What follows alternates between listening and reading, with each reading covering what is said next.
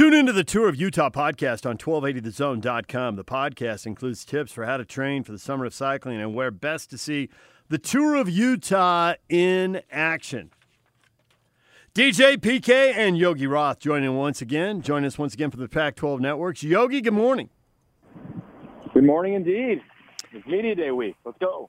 Exactly. And there's going to be a poll coming out, and it's going to say that Utah's picked to finish first in the Pac 12 South. And Ute fans are now knocking on wood and hoping that is true because they'd like another chance at that Pac 12 title game. But let's go the other way. We know all the reasons it could be true. We know what's right with the Utes. We know some of the things that look wrong with other teams in the conference. So it's clear why they're going to be the number one pick. But why would that be the wrong pick? What should Ute fans be worried about? Well, they should be worried about, I guess, injury, number one, right? Tyler Huntley hasn't been healthy since he's been the starter. Um, and even though they probably, I think factually, just based on performance, they've got the best depth chart in terms of quarterbacks who've won games in the Pac-12. No other team has a backup who's performed as well as Jason Shelley has, even if they may have more talented quarterback room. But they still lost games. So I don't think that. Uh, I think that's the number one thing that they'd be concerned with. The number two would be SC. You know, SC they're going to put up points, I think, in the air raid. The middle of their defense, um, it's not as talented as Utah's, but it's not that far behind. You know, Jay Tufele, who I know Utah fans know very well, Marlon Tuipulotu, who was once a UW commit. Everybody thought he was going there. Then you look at the middle of their defense at the backer position, Kalaie, now Teote. I voted him all conference, and he hasn't even played a, you know, a legit full season at linebacker. Kana'i Mauga inside. John Houston, a senior with experience, and then their safeties, Talanoa Hufanga, and Isaiah Pola-Mao. I mean, they're not, you know, you know, the crew that you guys have currently, but their ceilings might even be higher than Julian Blackmon in terms of ability in that back end. So they can get it together, skill-wise, scheme-wise, and then most importantly, can handle the mental side of it when they're down. You know, last year they didn't come back in one game other than Washington State when they were down, and not once on the road after they, you know, got down a score in the second half. So if they can get the resiliency thing done, they're scary. Um, and their backs are against the wall. They feel it. I've been there a bunch this off season. Uh, you know, they're primed like every team to prove the world wrong, et cetera, et cetera. But they've got the ability and I think the staff and the players to do it. I agree with you, Yogi. There, uh, no question about it. You look at their roster, you know, and you just went to defensively. You flip over to the offensive side, and I think that they have receivers that I could argue – you take any of their top three receivers, and each of those guys could be the number one receiver on many teams in the conference. They're that good, obviously led by Pittman. I'm wondering for you how much, assuming, because I don't know that, and you would know this better than I would, uh, assuming that Daniels is the starter, because I know Sears is pushing him, uh, how much improvement do you expect from year one to year two? He's going to crush it. I mean, he might throw for 4,000 yards this year. I mean, I, I think he's gonna he's gonna ball. Um, and I, I think, and I was part of the hype train. I called the first game of his career on the Pac-12 networks with Ted Robinson and our crew against UNLV, and we hyped him up like he was the second coming. And and it was you know kind of the, the train that got going. Right, he left high school early, was the Player of the Year, Gatorade, whatever, All American, etc. And he he played like a freshman right? He was late on some throws. He thought he was more athletic than you know he actually was. Tried to run away from some guys um, when he just couldn't. When he obviously couldn't get past them, and you know, to me, he played really solid as a true freshman. You know, I know that he got a lot of criticism for his completion percentage, et cetera, but be a freshman at SC is huge. And I've always said this: when you sign at SC as a quarterback, you become a household name, and when you start, you become a Heisman candidate. And he kind of was. He was like that weird SC quarterback. Like he's got to be in the convo and he's lost 15 pounds since last season. This system is much simpler, which is a challenge for JT because he's such a cerebral athlete. As a quarterback, he's been trained since the fourth grade to read defenses, and in this, you know, system in the air raid, you're not asked to read much. You're you're asked to go through your progression. It's a pure progression system versus let's try to be a coverage scientist per se. So I, I think he's going to thrive. I agree with you on the receivers. I, I'd say their top four would be number one guys at most places around the Pac-12, including Devin Williams. Um, if you're looking at Amon-Ra St. Brown, who to me is the top receiver in this conference, even though he's only a sophomore. Michael Pittman Jr. reference, Tyler Vaughn's crazy athletes. Their backs are talented. Their O line is above average. So they're going to score. I really think, man, it's it's the mentality of this team. They got a new strength coach in Aaron Ausmus. Um, their strength coach Ivan Lewis went to the Seahawks, so he upgraded to a certain degree. And then they brought in Aaron, who'd been there, you know, back in the day when the Trojans won. He was an assistant with Chris Carlisle. He ran the thing when Lane Kiffin was the head coach. And this team got a different edge to them. Uh, so the challenge will be when they get punched in the throat. And that's going to happen against Fresno State right off the bat because you know that team, you know, right up the road is is jacked to play the Trojans because every one of them wish that they were pretty much playing in the Pac-12, let alone USC. So they're going to feel it right from the beginning. And yeah, the first six weeks are brutal. So I, I can't wait to watch them compete in camp and, and then see what happens when the game starts. Yogi Roth, Pac-12 Networks, join us on the Sprint special guest line. Lease any handset and get an iPad for ninety nine ninety nine. Visit the local Sprint store near you. Uh, USC and Stanford. There are questions about both of them. Who wins that first conference game and feels really good about themselves, and who just has that questions re-asked for another round? Well, we wondered about this, and now they're zero and one. Yeah, it, it's a toss-up game. You know, I, I really think that to, where we are today, I pick the Trojans just because Stanford's lost so much. You know, they lost so much productivity on offense and J.J. Arcega-Whiteside, Trent Irwin, Kaden Smith. You look at obviously the running back position. Even an injured Bryce Love is better than majority of backs around the country. Um, defensively, they lose the heart of their defense and the two inside linebackers, Sean Barton and Bobby Okereke. But they develop, I think, as well as anybody in the country. You know, I put them, Clemson, Bama, UW, Utah on the same category in terms of guys you never heard of. They're going to come in and ball out. I mean, I, I was doing my all conference and Ricky Miezan is an inside linebacker for them that I was debating on should I make him an all conference guy. You only get to pick a couple linebackers, and he's barely played, but he's that talented. And when I hear Coach Shaw talk about guys with that reverence, you know it's real. Um, same thing at receiver. Simi Fehoko, who went on his mission, came back. He, he looks like JJ Arcega-Whiteside. You know, you got to assume they're going to be good at running back. They're the best running back coach you could argue in the history of college football, and Ron Gould, and just the facts he's produced at whether it was Cal or even UC Davis, and Joshua Kelly was the guy that he found, who's now balling at UCLA, was one of the top ten rushers in the country a year ago. So they'll be fine.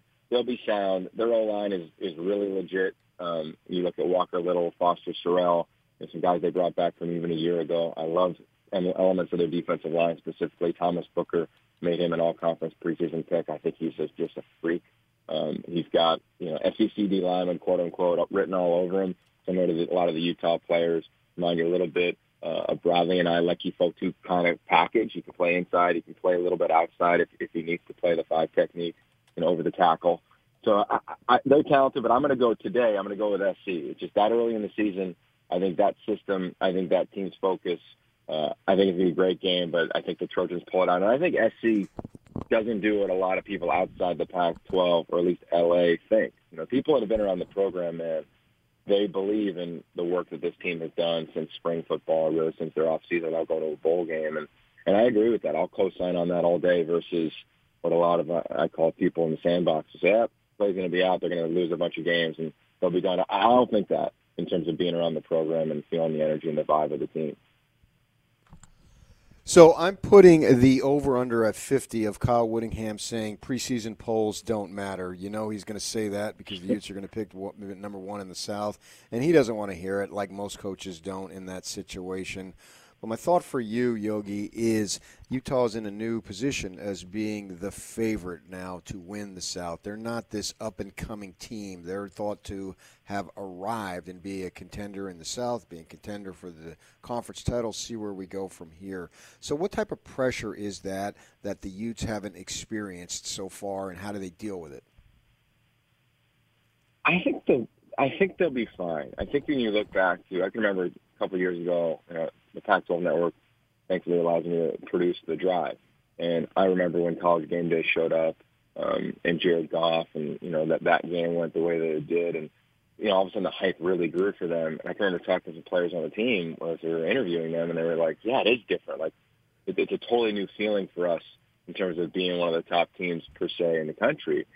And I think that experience for probably everybody involved um, is going to allow this team to thrive, even if there's not a ton of guys that were, you know, in the program remaining uh, on this roster. I just think overall, from a culture standpoint, I don't think it's going to be that big of a deal. Um, I, I think they're going to be picked to win the Pac-12. I, I wouldn't be shocked. if that happened. You, know, you look at all the losses to UW on the defensive side. Um, Oregon, they bring back a boatload, but they still struggled on the road. You look at the last couple seasons, um, you know, the last two specifically, and some inconsistencies within their program, you know, in some games. The one thing about Utah you can say is they were dramatically consistent. You know, other than, you know, the ASU game last year, um, we kind of saw exactly what we thought we would see from them for the most part. Um, so I think they'll be fine. I think it'll be new, but I think it'll be fun. I don't think Kyle's the type of coach that, you know, kind of squeezes when things get hard. I think his message around these guys is we're just going to go fun. We haven't earned anything yet. You know, you've heard that from players throughout the offseason, and I think they've got the veterans to echo that, right? You look at Anae, Jalen Johnson, Javelin Guidry, Julian Blackmon, just defensively, and then the trio from Hallandale on the offensive side, let alone Nick Ford, who's been around, some guys in the O-line, I mean, even some receivers, you know, even if they haven't played a ton, they've been around, you know, whether it's Nacua, um, you know, Brian Johnson, all these guys have been through stuff. And then I think even the additions of Manny Bowen, um, I think will bring some maturity on big stages. So I think the question for them will be, can they stay healthy and can they score? You know, what's this offense like? Are they going to huddle a ton? How do they execute? It seems to be like it's an offense where execution is key versus sometimes when you're spread up tempo, you can you know, get some easy yards, in my opinion, sometimes. So that to me will be the real fun element of how do they deal with frustration because they will have a few three and outs and bounce back from that as the season goes on and the games gain more and more exposure. Yogi Roth, join us here on 97.5 and 1280 The Zone. You know, there's been a lot been made about the SEC having the money to hire all these big time coaches and they're having all this success and the Pac 12 can't afford people. But Chris Petersen built a really good brand at Boise State, and now he's got two titles in three years at Washington. They got a lot of turnover on the roster. They have turnover at key spots. How much should we be looking at them thinking, I don't know how they're going to do it, but it's Chris Petersen, so he's going to do it?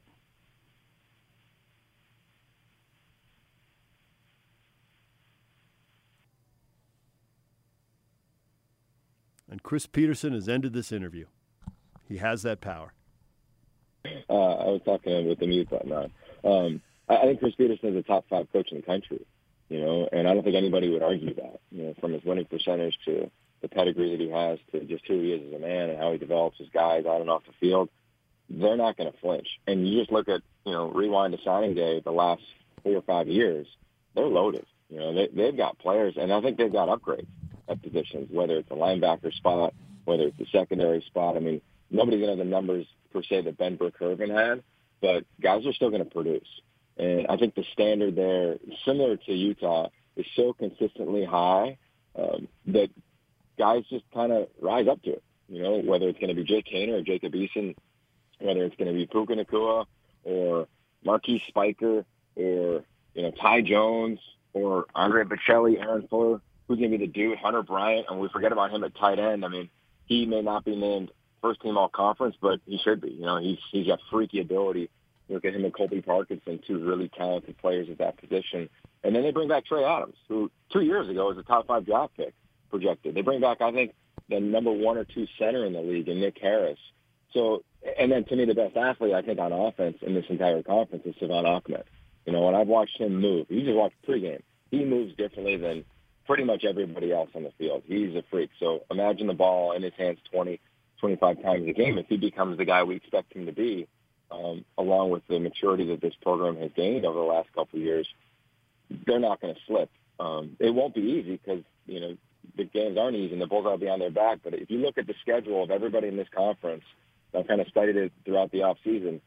I think they've got the best chance to go undefeated the way their schedule is laid out in terms of who they have at home, who they have on the road. We know how difficult it is for them to lose at home. You know, they haven't lost anything since SC and Sam Darnold came in and just played brilliantly a couple years ago uh, at home. So they're set up to have a heck of a season, even though they've lost as much as they have.